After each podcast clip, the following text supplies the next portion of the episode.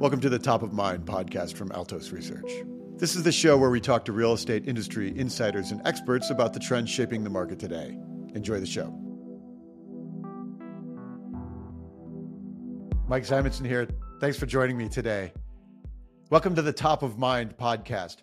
If you follow along with Altos Research, you're familiar with our weekly market data video series.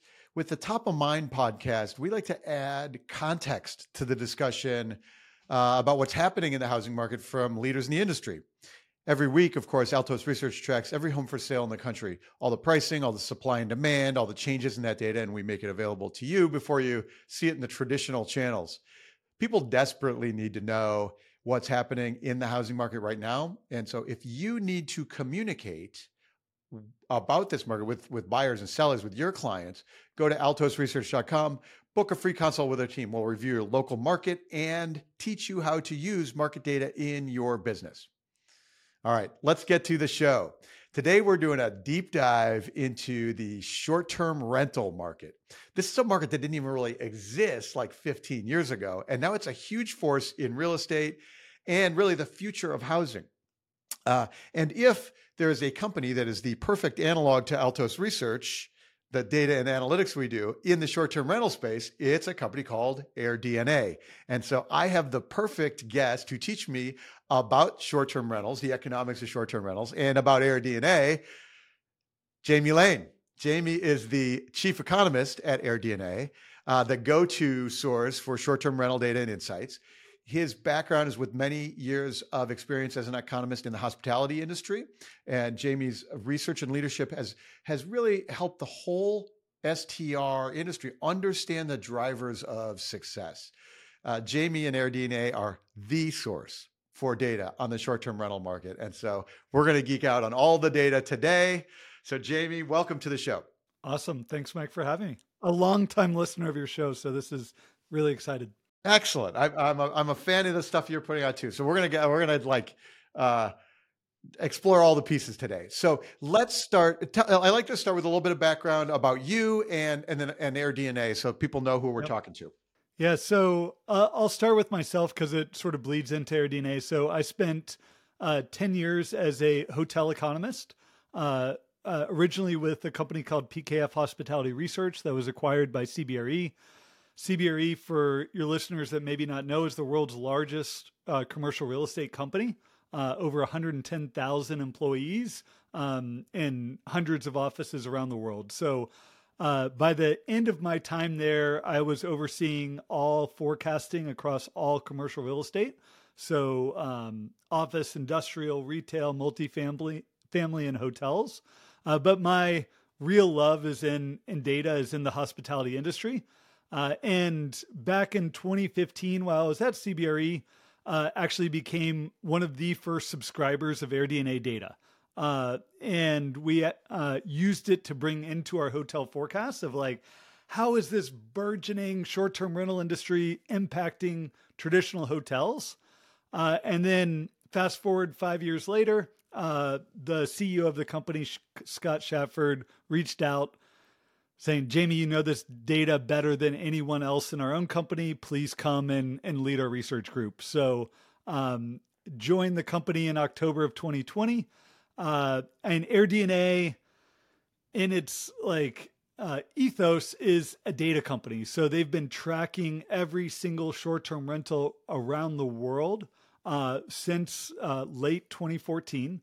Um, and and it's the main metrics that you'd care about. So uh, occupancy, ADR, uh, revenue, supply, demand. So how many units are out there? How many are getting booked? Um, what the revenue associated with those bookings are.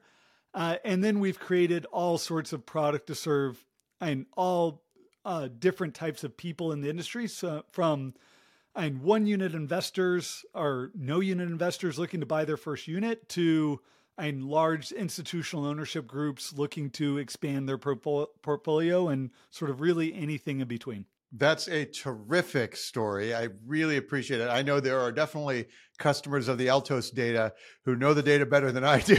I'm like, hey, wait a minute. like that's I totally understand that because you know the the uh the like you're you're the use cases, right? Uh.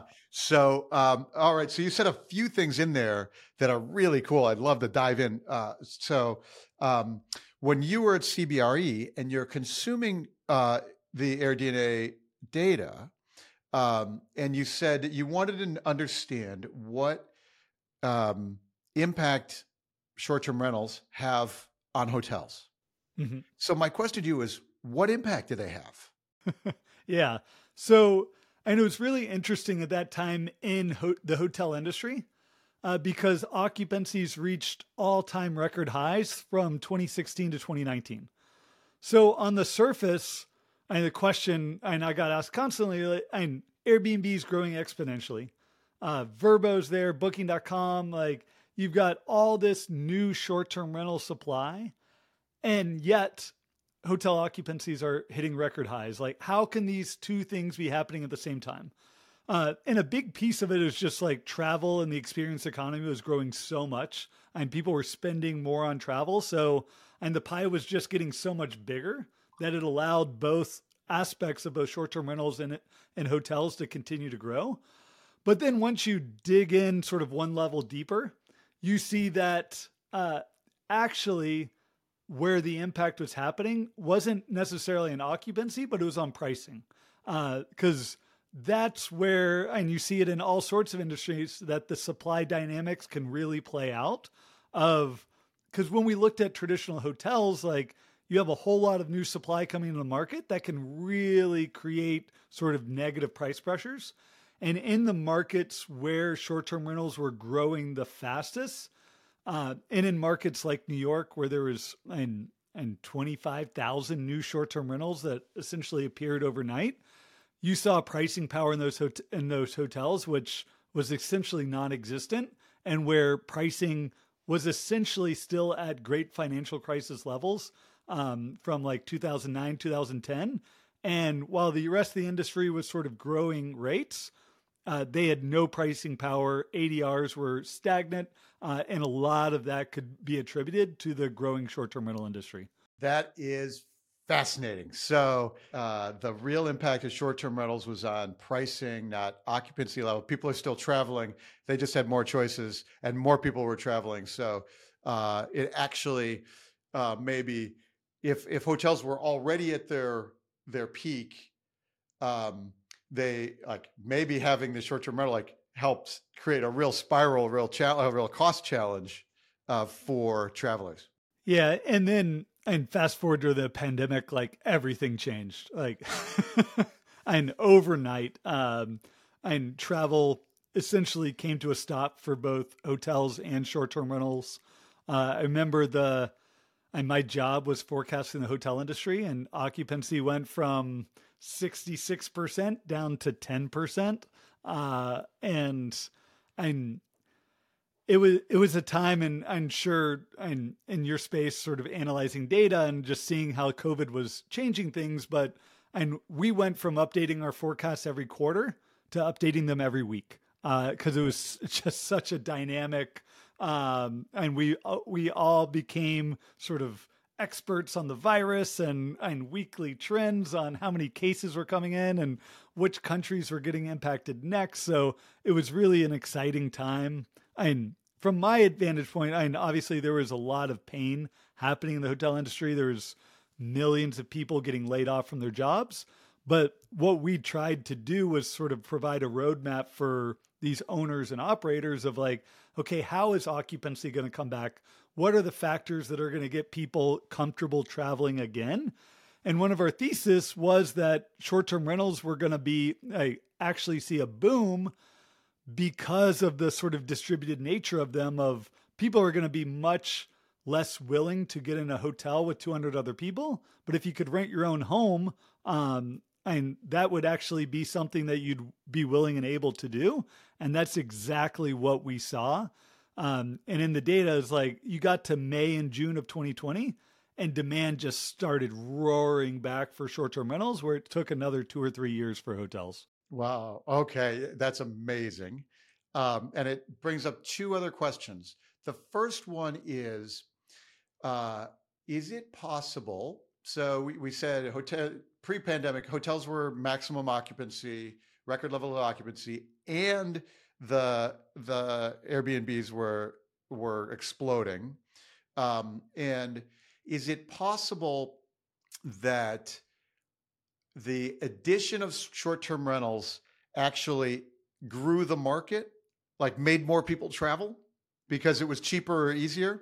Yeah, absolutely. And you look in a, in most of the major cities, you look at how many nights were being stayed on a uh, on a nightly basis, um, how much was being rented, and then what the total um, hotel uh, supply is, and how much demand was coming into those hotels. Like the pie expanded so much. Like hotels in New York run ninety percent occupancy, right. like, um, and so and then you look at the price point that most short term rentals come in at in urban areas. It, at the time, it was 30, 40% below the average hotel room rate. So short term rentals in, in a market like New York or San Francisco, LA, almost half the supply was in private rooms. So people renting out an extra, literally an extra room in their home. Yeah. Um, and at a significantly lower price point than hotels. So it really was expanding expanding the travel pie, getting more people traveling, more people experiencing these different cities, um, and was a big part of sort of why I wanted to dive into it was because it was just travel is changing the traveler landscape and opening up travel to so many more people. That's amazing. Um, it brings up the second one, and this is a this is a I was going to maybe get to this later on, but we'll hit it now. I have a hypothesis.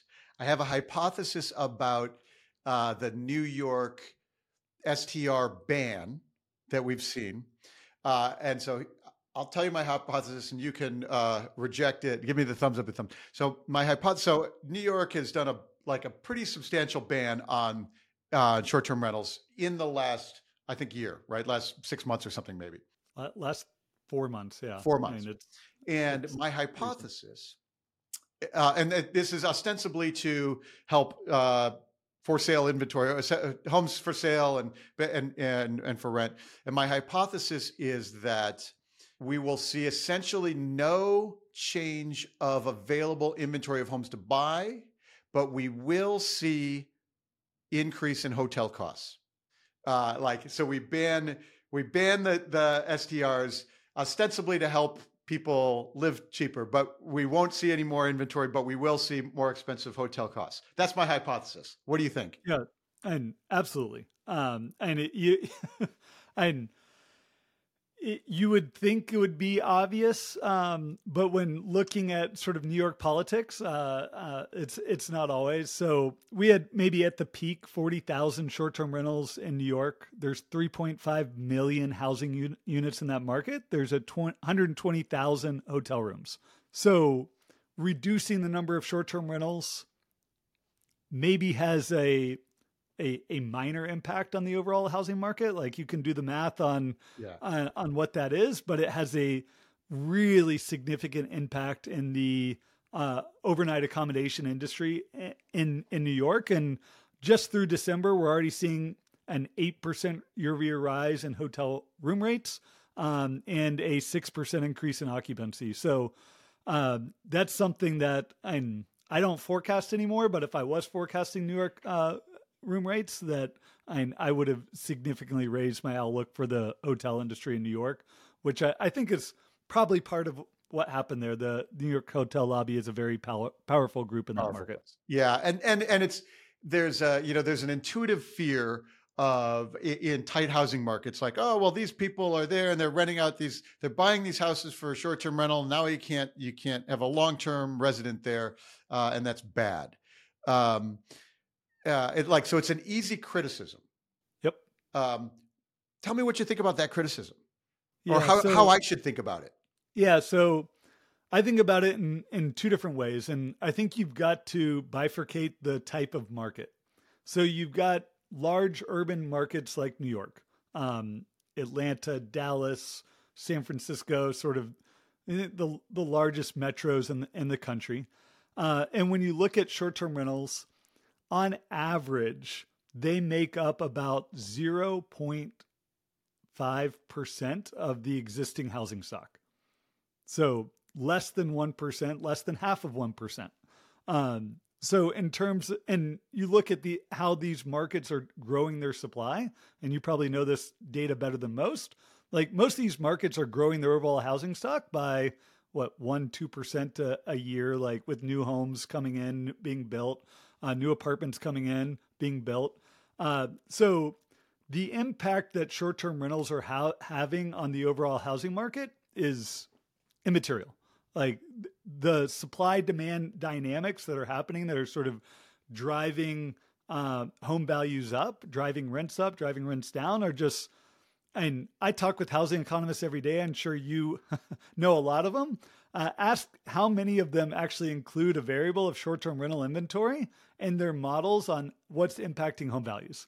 And, yeah. and, I would suspect if you talk to 20 of them, um, none of them would actually have short term rentals in, in their model in their model because it's not material. It's a right. it's a corner. Okay, but that actually gets to the other big, um, you know, the big social media headline, right? Yep. And and which is like it's easy to vilify short-term rental investors taking housing stock, um, and then the next uh, step, the intuitive step, is that okay when when the market turns, the travel market turns, suddenly these people are going to lose their revenue and they're going to sell their homes these and, and then we're going to have a flood of and that's going to crash the market uh, this is so-called the airbnb bust um, tell me what you think about it like how should i think about that? Uh, is there any like what what kind of risks? What kind what should we think about here?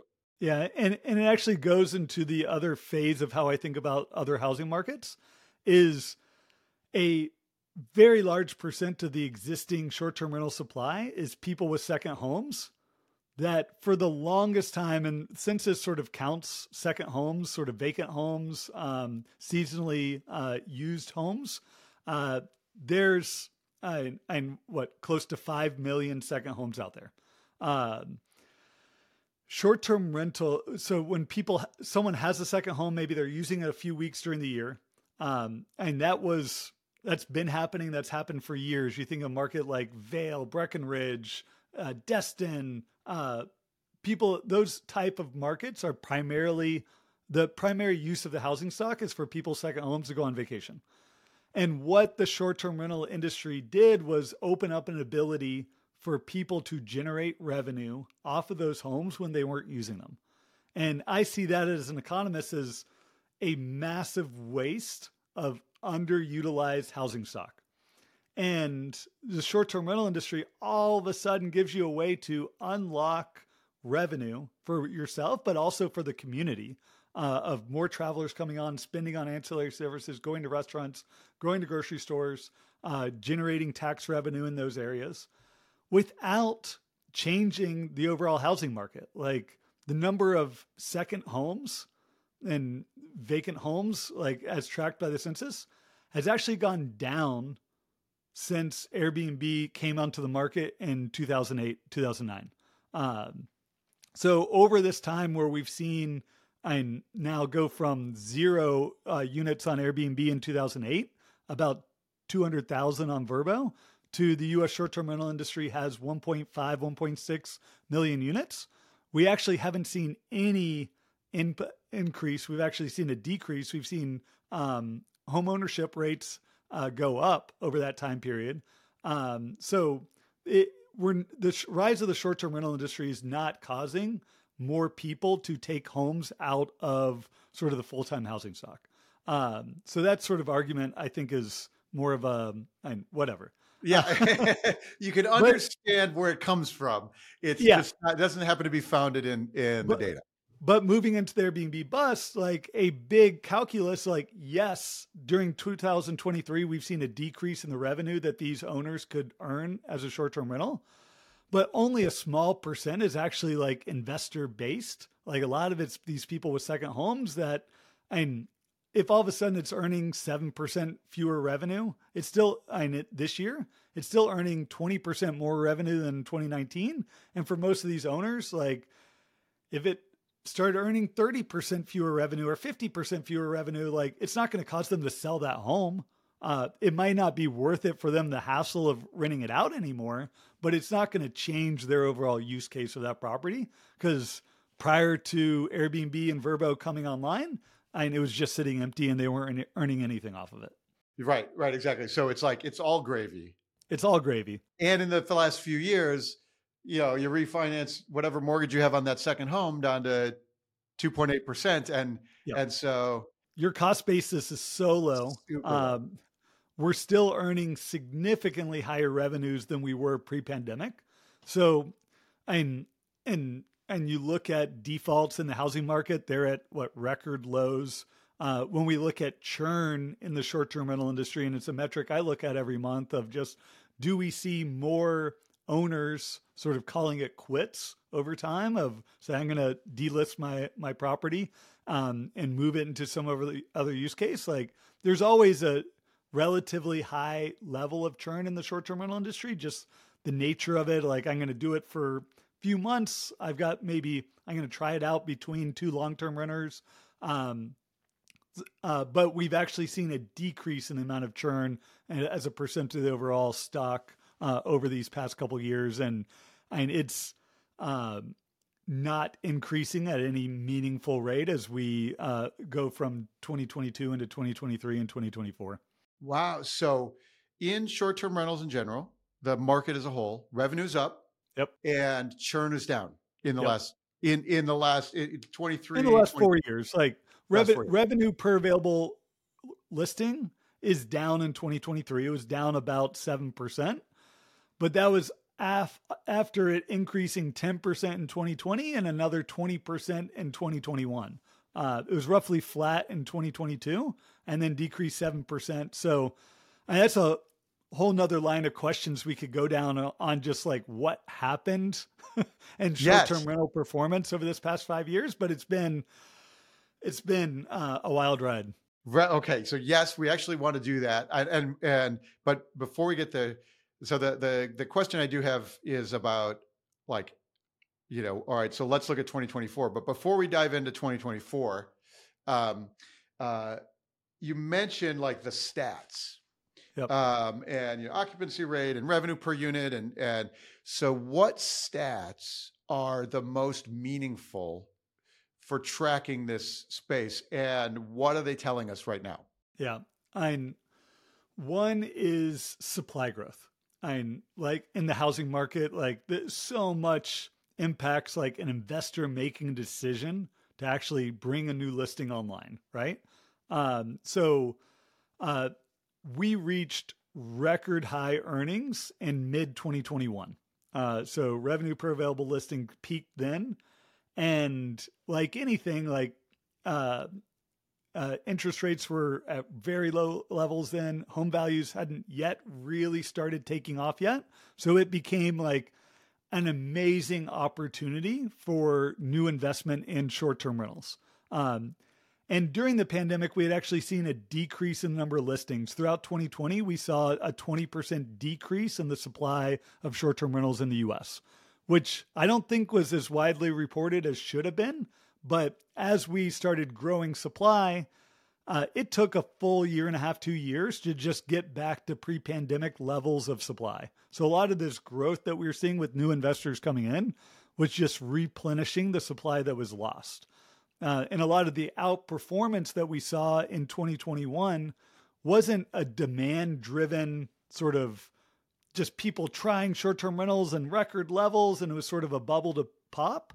It was that 20% of the listings had disappeared demand came back to 2019 levels. Uh, and that just caused occupancies to reach record highs because there's just a scarcity of listings to stay in. Um, so, record high revenues um, in 2021 that led to led to really high supply growth in 2022. So overall, we're seeing about 25% increase in available listings in 2022 we all know what happened in 2022. Like interest rates increased, we had reached record highs in terms of home values. Uh, Short term rental revenues started to plateau, and that meant investment slowed and slowed very materially. So throughout 2023, we only saw about a um, 10, 12% increase in number of listings, which was down and significantly from the 25% growth the year before, year before. And many markets, I mean, it just, the economics didn't make sense for new investment. Just uh, a lot of the coastal mountain markets, like they were sort of COVID darlings to to go to, to invest in, to and shut up shop in. Like I want to live there. I can work remote. Um, and it just didn't make sense for investors to and buy new short term rentals there, and they, and they weren't. So okay, wow. So there's a lot of lot of data there. So the the number of units um, up uh, by 25% in 2022. That's a big boom. Yep. And so you could imagine, uh, you could imagine that the headline fears like, oh, ton, a ton of new supply, but some of that was still gaining back from losses in 2020. Like, but but it's still a big year of growth. And then and yep. then 2023 down to 10 year 10% or 10 to 12% increase in listing volume. But meanwhile, revenue's declining. Yep. So those are those are kind of bearish signals for yep. short-term rental, right? Uh, supply is way up over the last couple of years, and revenue has peaked uh, peaked two years ago, and is now on the way and has been t- ticking down. So, what does that say about 2024? Yep. So, 2024, our sort of tagline is the year of normalization. So, and it sort of brings to another data point. I I, I hope your listeners like data. Uh, they do. Looking, turns out they do. Yes. uh, is it because occupancy? I see is that that sort of variable that's going to vary around the mean. So there's a long run average occupancy when occupancy gets high, new investment's going to come in. When it gets too low, investment's going to slow. So 2018, 2019 average occupancy was around 55%. We reached 60 north of 62% in 2021 and 2022. And now full year 2023 occupancy was back down to 55%. So we saw sort of the the rise and then the fall of occupancy and now we're in a very normal level in terms of what people should expect um, occupancy to be for short-term rentals. And the fact that now we've seen investment slow and it's continued to slow throughout 2023, we still see very strong demand signals. So yes, occupancy dropped, but demand for short-term rentals reached an all-time record high um, in the US in 2023.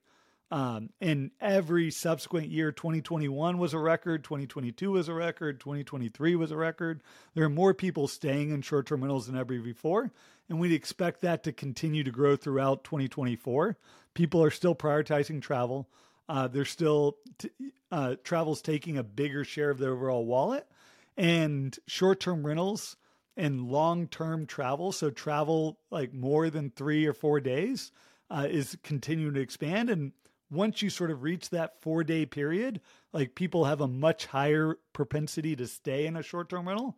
Um, and the flexibility that we all still have to sort of maybe not work remote full time, but still the flexibility to do a four or five day weekend and and work some of that period like is is there, and we're seeing that continue to add to demand. So our expectation is that supply and demand will finally be in balance in 2024 occupancies will be about flat. And we will start to see some growth again in the average daily rate to the rate that guests are charged, where last year was down. Um, people got a good deal uh, in 2023, um, or at least were paying less than they were in 2022. Uh, and that's going to lead to and not uh, positive growth for revenues again in, in 2024. Okay.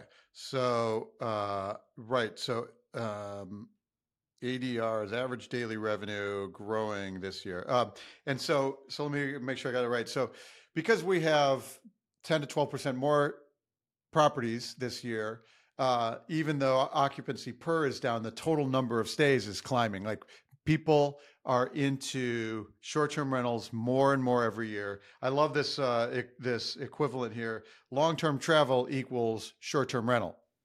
Yep. Like and and that as a trend is growing, and uh, you know, I mean, I'm a, I'm a huge fan. Like uh, you know, I, I uh, love to go. We're planning a, a Europe trip this summer, and we'll almost exclusively stay in Airbnbs and you know hang out for six days in the city and work a little bit and go you know find a, a neighborhood. So I, I get it, um, but I like that as a rule of thumb.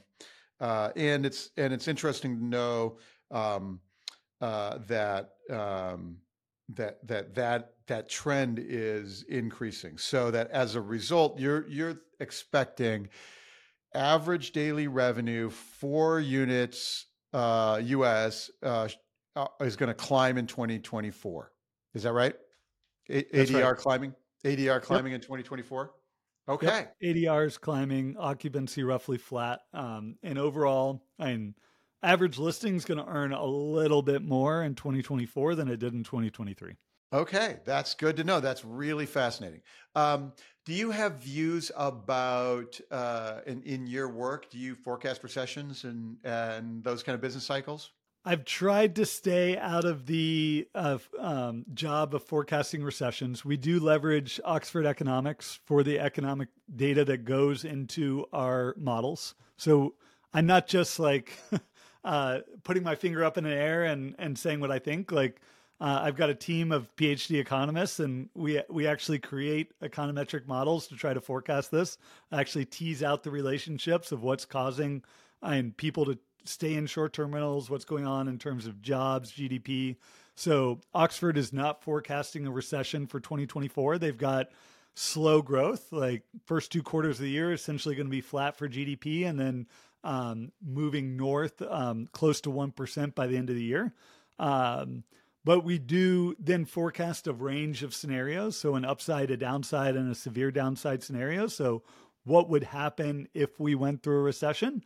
Um, and that would pull uh, uh, RevPAR's uh, revenue per available rental south uh, for the year. So, if the sort of slow growth turned into a slight decline, and that could mean another year of declining revenues. If things turned out significantly better, um, our outlook actually isn't that much better. Um, and a big piece of that is we actually think supply growth would be meaningfully stronger and sort of uh, outpace um, and the growth in demand. So it would be slightly better on a RevPAR basis, but not. And there's much more downside risk for 2024 than there is upside risk. Okay, interesting. Um, uh, and and just for a quick reference, did Oxford Economics have a recession call for 2023, or did they say no recession?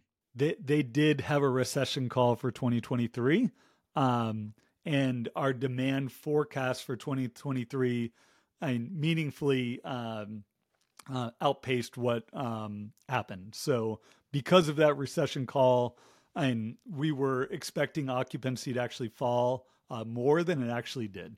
Uh, but it was a great. It's it's always great when it's a little bit better than you said than a, yeah. a, a, little bit worse. Yeah. Yeah. Yeah. Yeah. Okay. And that's, I mean, that's really useful. Um, you know, the same thing happened to me. Like I don't forecast recession, so I'm just watching everybody else. I have no capacity to forecast recession. So, um, but you know, then you try to think about the likelihood that, that impact on housing inventory and those things. And um, so, uh, so okay, so that's really fascinating. So we we actually can see the growth in the year.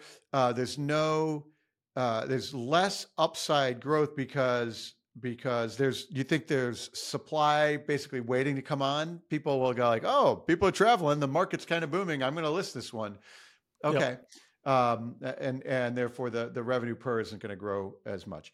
Um, uh, we've talked a little bit about the investor side. A lot of the the short term rentals, as you point out, are second homes, uh, vacation homes that like okay, I'll make a few bucks on my my asset. Um, but let's talk more about the investor class, the short term rental investor class. Um, it was it was a boom. You pointed out it was a boom in 2021 uh, because revenue skyrocketed, but supply hadn't yet. So and so so people were were really buying a lot, and it made a lot of sense at that moment. That deal, those deals went away pretty much last year. Uh, they don't pencil out as much, especially at six or seven percent mortgage rates. Yep. Uh, so what's what what's the what's 2024 and beyond look for short-term rental investors? Is it a is it a sustainable class of investor? Yeah, and one, I I think it is a sustainable class. Uh, I think, and a big part of that is sort of growing demand and the rates that people are willing to pay. So, um, like on a unit economic basis, like running a short term rental is, is, is a profitable endeavor. Um, what has been tough to really make work is operating and owning short term rentals at scale. Uh, so it's uh, I wouldn't say easy to do, but we've seen a lot of examples of and sort of profitable enterprises from that sort of 20 to 100 unit ownership uh, syndication, like uh, operating in a couple markets. But once you get larger than that, um, on both the management side and on the ownership side, uh, when when you start spreading across multiple markets, trying to uh, manage these and this is hospitality is not a, a passive asset class by uh, any means. And you've got people checking in, checking out on every day. Uh, you've got and people trying to figure out how to work the TV. You've got um, you've got trash that you need to get to the street. You like uh, you've got to clean these units. You have things being broken. You've got a day in between between turnovers to get the the shower fix that someone broke. Like there is, you talk with any operator in the short term rental space, they'll tell you it is sometimes just a nightmare. Um, yeah. And that's that's something that we try to help investors just understand is that it is a different animal than a long term rental where I mean, yes, there's headaches that go along with long term rentals as well. Uh, but and you, it gets a little bit more uh, hands on uh, with short term rentals and sort of one. And it is a hospitality business, is a hospitality class asset, um, and there's additional work that goes along with it. That's yeah. Hospitality is not passive income. Yes. uh, that takeaway from the from that's great. Um, I, I, I love that, and and so um, it's so you know, it's funny. I a couple, of, I guess probably a couple years ago now, year and a half maybe. Um, I was in Nashville, and I uh, was with a group, and we had an Airbnb uh, close to downtown, and it was it was like they were like townhouses that they were thrown up quickly, and you could tell that they were they were like one Airbnb after another because they all had like the light up Nashville sign on the on the wall and like you could like you could see that. And I'm looking around this neighborhood and like, is this sustainable? Like, is is this you know a good thing? So, um, it was really great for our group of eight people. Like it was exactly what we wanted. Close to downtown, we go make some dinners in the kitchen. We could go down to a restaurant. Like it was exactly what we wanted for that group. Um, but but is that is that a good thing? Yeah. So I I sort of see it like in the long term rental market where and that sort of became an asset class what 2010 2011 where it really sort of came on uh, on the scene uh, and now build to rent is a much bigger and piece of that where we're creating dedicated homes for rentals and when you're a builder is creating a dedicated home for a long-term rental things are going to be done slightly different uh, now we're seeing dedicated build to rent for short-term rentals uh, and with those assets, things are going to be dis- different. Uh, and a lot of times, like with those type of count- townhomes, like they're making them to expand from I can sell each one individually.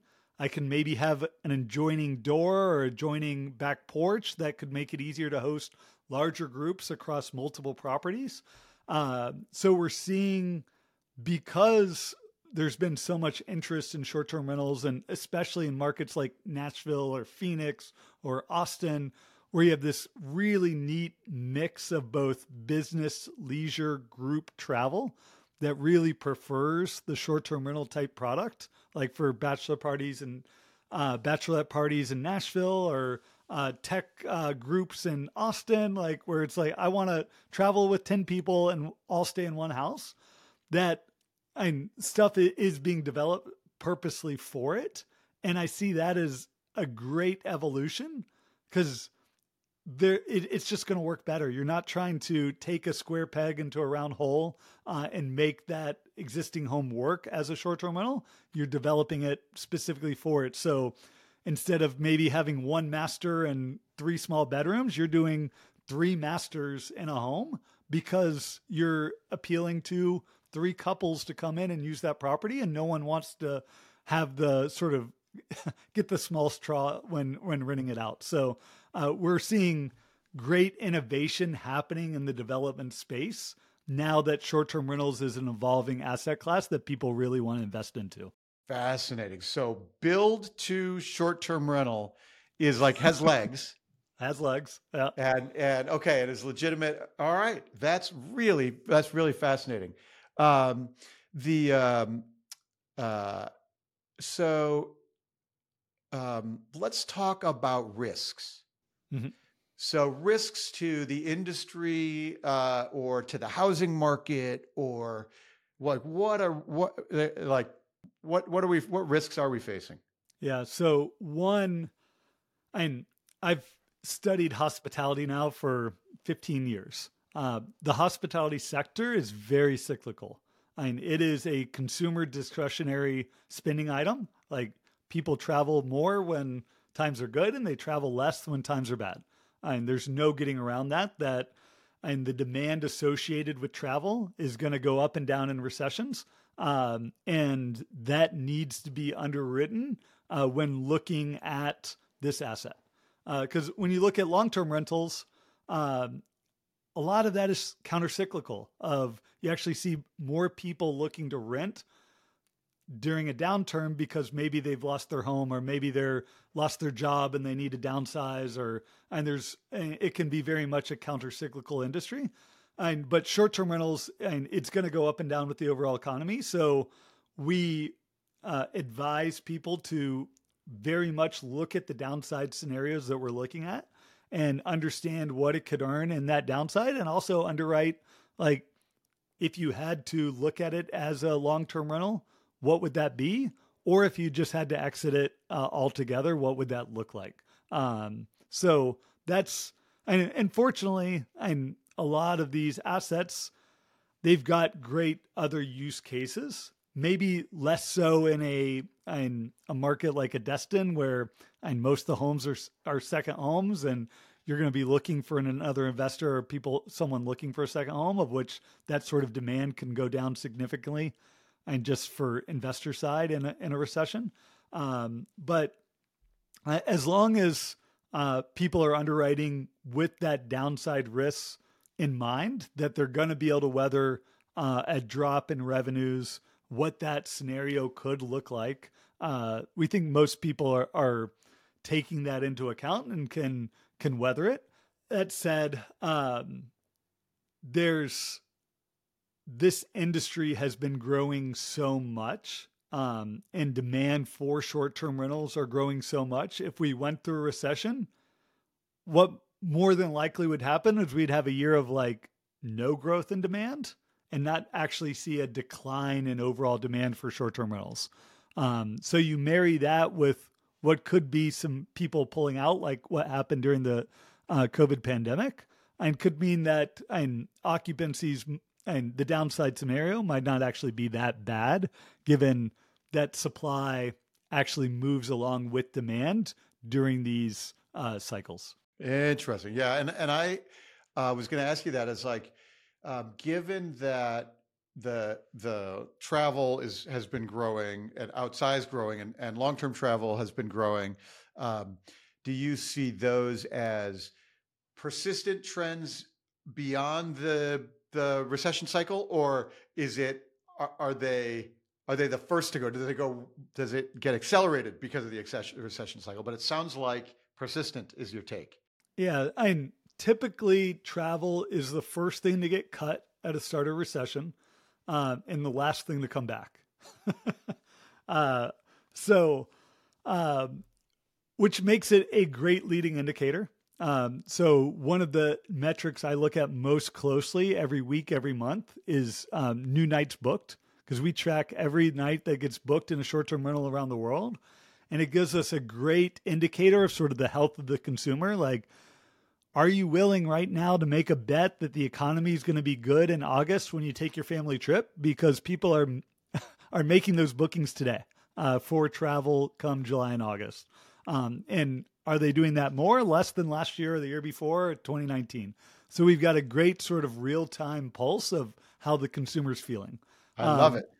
And there's some things that you wouldn't have necessarily guessed that would have caused people to pull back, but like when the Israel Hamas war started in October, we actually saw a pretty significant pullback in bookings. Like it didn't go negative, but things were sort of running 10, 15% growth. And all of a sudden we had a period of like three or 4% growth. And it was like, oh, like this really did have a change in everyone's psyche of like, let's pause for a second, see where this goes, and then decide if I want to book that trip. And we eventually saw the catch up in the few weeks after of 20, 25% growth. So, and people eventually made that those made those bookings, but there was a couple week window where people really uh, pulled back a bit in terms of forward bookings. Okay, so that's awesome. I love new nights booked as an economic leading indicator. And so, uh, and the health of the consumer. So, two questions on it. One is uh, back at the beginning of 2023, when Oxford Economics, your input source, was saying, "Yeah, we're still looking at, recession coming this year." Mm-hmm. What did your New Nights book say? Did, uh, did it, did... it, it, was very strong.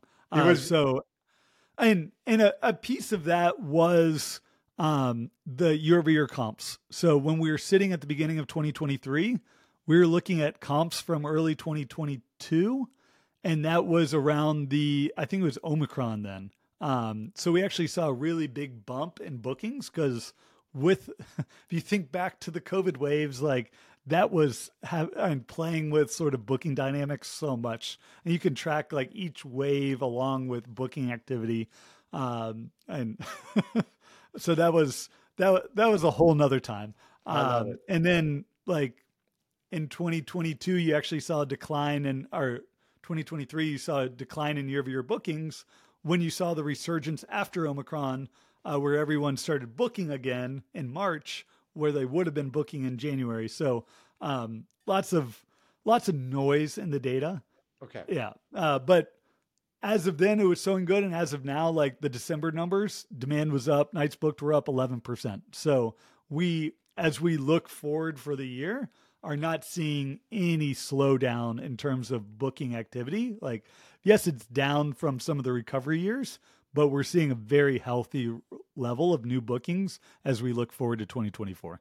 I think that is such a brilliant insight for the consumer, the consumer side of the the economy, the travel side of the economy. Like everybody was was worried about recession the beginning of 2023 and the new nights booked, like the consumer was actually like was was rolling uh, and right now, we don't see slowdown either. Um, that's really, really interesting. Do you have any um, sense on uh, the length of leadingness of that? If it were to turn south, yeah. when does your recession call come? Yeah. So that's something we actually track is lead times because lead times, how far in advance you're willing to make that booking, and can give you a sense of conf- confidence for the consumer. So if you're booking really far in advance, you're feeling really confident. If you're waiting, waiting, waiting to to have that booking, uh, that and shows less confidence, and it's actually like terrible as a host, as an investor. You're like, because I don't know how to change my prices. Like if I know that booking's going to come in, then I'm willing to hold my price. But there's only so long I'm willing to hold that price before I'm just like, all right, like I'm going to cut and I, I because I want, I need to get someone into that unit. Um, so last year, 2023, with the falling occupancies, um, consumers actually started waiting to book. Uh, and we saw the average lead time drop by about a week. That led a lot to the falling rates that we saw in 2023 of the average revenue manager being like, all right, I'm going to cut my rates to make sure I still get my unit occupied. Um, that um so it, eh, that's one indicator that's still not like flashing green yet I and mean, it's still sort okay. of red to orange of lead times have not fully came back they were looking really good in 2021 and 2022 because of scarcity, people sort of realizing I need to book advance if I'm going to find anything because occupancy's got so high. Uh, but now that that's not a problem anymore, people have started waiting, and it, it could be something that continues to trend down. So the lead times for short-term rentals are much longer uh, in advance, much further out in advance than traditional hotels. People tend to book hotels like two, three weeks, a month in advance. Um, short-term rentals, it was like two to three months in advance. Um, so now, and it could be as these two types of lodging and merge or the type of users that are using them uh, start looking more and more the same that uh, short-term rental lead times could just get shorter and shorter um, as the industry evolves. That is awesome. Awesome. So what we are seeing is that consumers are still spending the money right now. New nights booked is up, but they're they're waiting longer. So they they they are showing some cautiousness, but they're still spending. Um, Okay, so that that like you can you could everybody's on pins and needles basically. Yeah. like, but you know, like, and, you know what? I'm still going. I still have and, my job. I look is, around. Am I still employed today? I, I am right. doing this. And and this is an election year, so I mean, there's more uncertainty than ever. Um, and I think in the eyes of the consumer, and and as I said, like if people can wait to make a decision, they typically will they if they can. So yeah. um, it's it, it could be a year that and the uncertainty persists. Fascinating. All right, those are terrific. So these are signals, um, actually signals in the short-term rental data that tell us about the future of the economy, which is super cool. Are there signals in the data that you see that tell us about the future of the housing market more specifically? Yeah, um, and one I think gets back to looking at short-term rental stock as a percent of overall sort of overall housing stock and overall second homes. Like we see short-term rentals as a percent of the overall housing stock continue to decline. Um, housing stock's growing faster than overall short-term rentals in terms of total number of listings. Short-term rentals as a percent of number of second homes continues to decline. Um, but short-term rentals as a percent of overall second home and vacant housing stock continues to increase and increase substan- substantially. So I see that as a, a, a great indicator of uh, one, a better utilization of our existing housing stock. Like if we just got everyone using the stock that was out there in a more efficient way, um, and um, and I think short term rentals can be a big piece of that. Uh, we're gonna see, and because we can see in the hotel pipeline data, there's going to be the next two to three years of almost new no new hotels being built. In the long run, ho- total lodging demand grows about 2% a year. So hotel occupancies are more than likely going to reach new record highs again over the next two to three years because demand's growing and there's not new hotels being built. And that's going to give more and more opportunity to short term rentals as well as the ability to really react to traveler demand, fill in where people are wanting to go, where there's not enough hotel supply, and continue to and support those travelers. So I'm I'm very much like but near and long term bullish on short term rentals, um, on travel, uh, and on just the housing market becoming much more efficient uh, in the use of the existing stock.